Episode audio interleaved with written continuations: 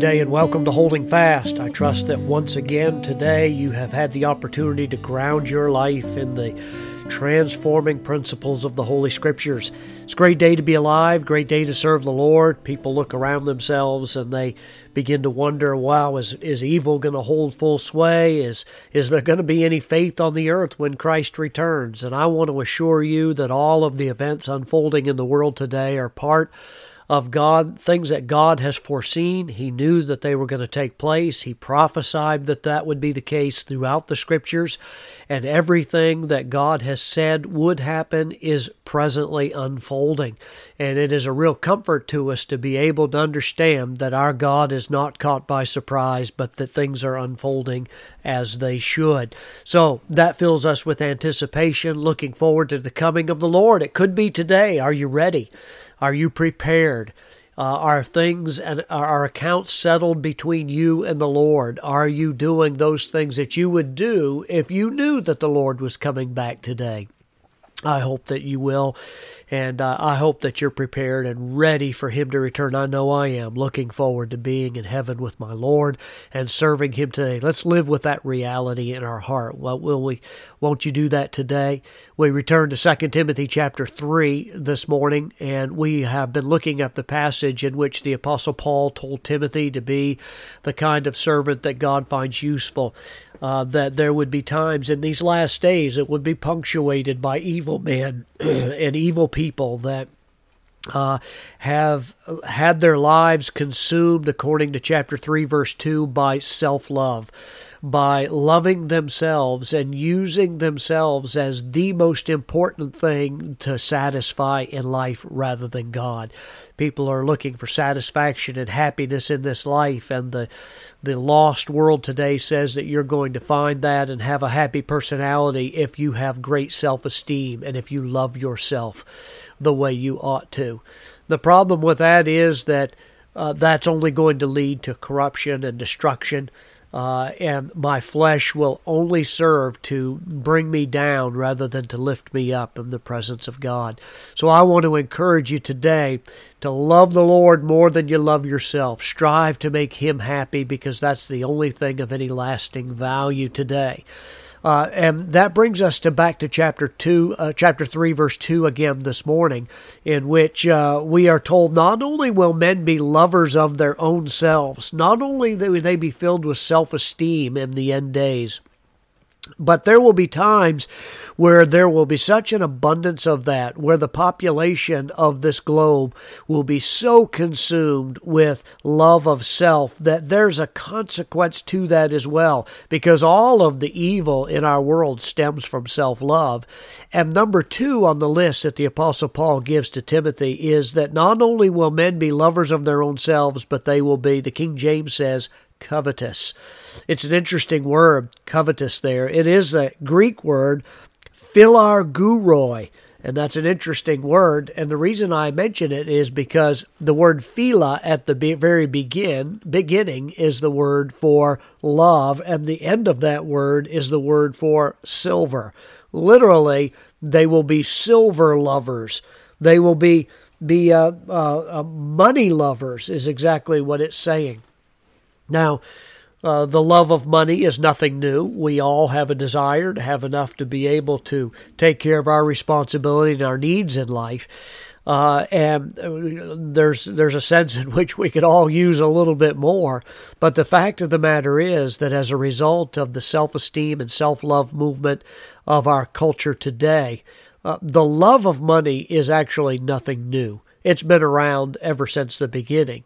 But there's a sense in which today people have the ability to pursue the love of money like never before. I mean, you can go to Amazon Books or you can go to Barnes and Nobles and you can find all kinds of books on how to accomplish that kind of thing. There are people that just are not satisfied with the the uh, the needs of life being met, but they're pursuing being just exorbitantly rich, and they're pursuing that dollar at any cost, uh, at the cost of their family, at the cost of their marriage, at the cost of their job. People are looking to try to uh, accumulate as much wealth as they can. After all, if If you're a secular humanist or if you're an unbeliever in Christ, then today is a day you have to go for all you can because there is nothing else besides this. And I am reminding you today that if you're a believer, uh, this is not all there is. Aren't you glad of that? Uh, aren't you glad that one day this life, which is full of tribulation, will be over, and one day we will live in eternal bliss with our Heavenly Father, with our Creator and our Maker? In recent years, newspapers featured a story about a woman named Brenda Blackman. She enjoyed some measure of success by teaching a course to people entitled How to Marry Money. And the course attempts to show men and women how to marry rich, uh, how to marry into wealth. And she actually charges $39 per person for this course. And in the course, this woman, Brenda Blackman, offers helpful hints such as how to search through your prospective mate's checkbooks to study their deposits and then assess their income levels. And she built her students' confidence by leading them in a chant several times throughout the lecture. And the chant would go something like, quote, I want to be rich. I deserve to be rich. I am rich. I was born to be rich, unquote.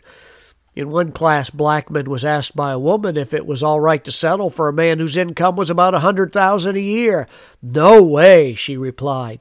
Uh, what if it was perfect in every other way?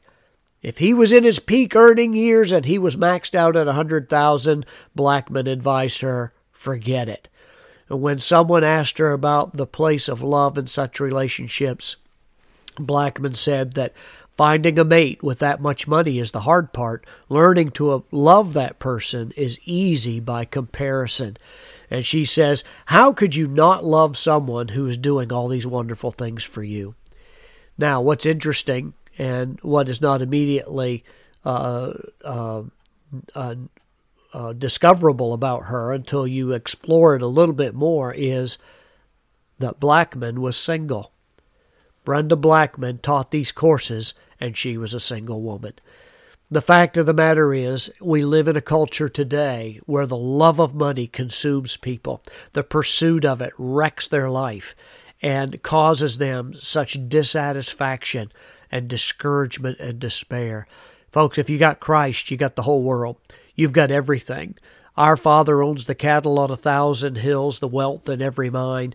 And I might also add to that, if you know Christ as Savior, you are you are immeasurably wealthier than you could ever ask or think.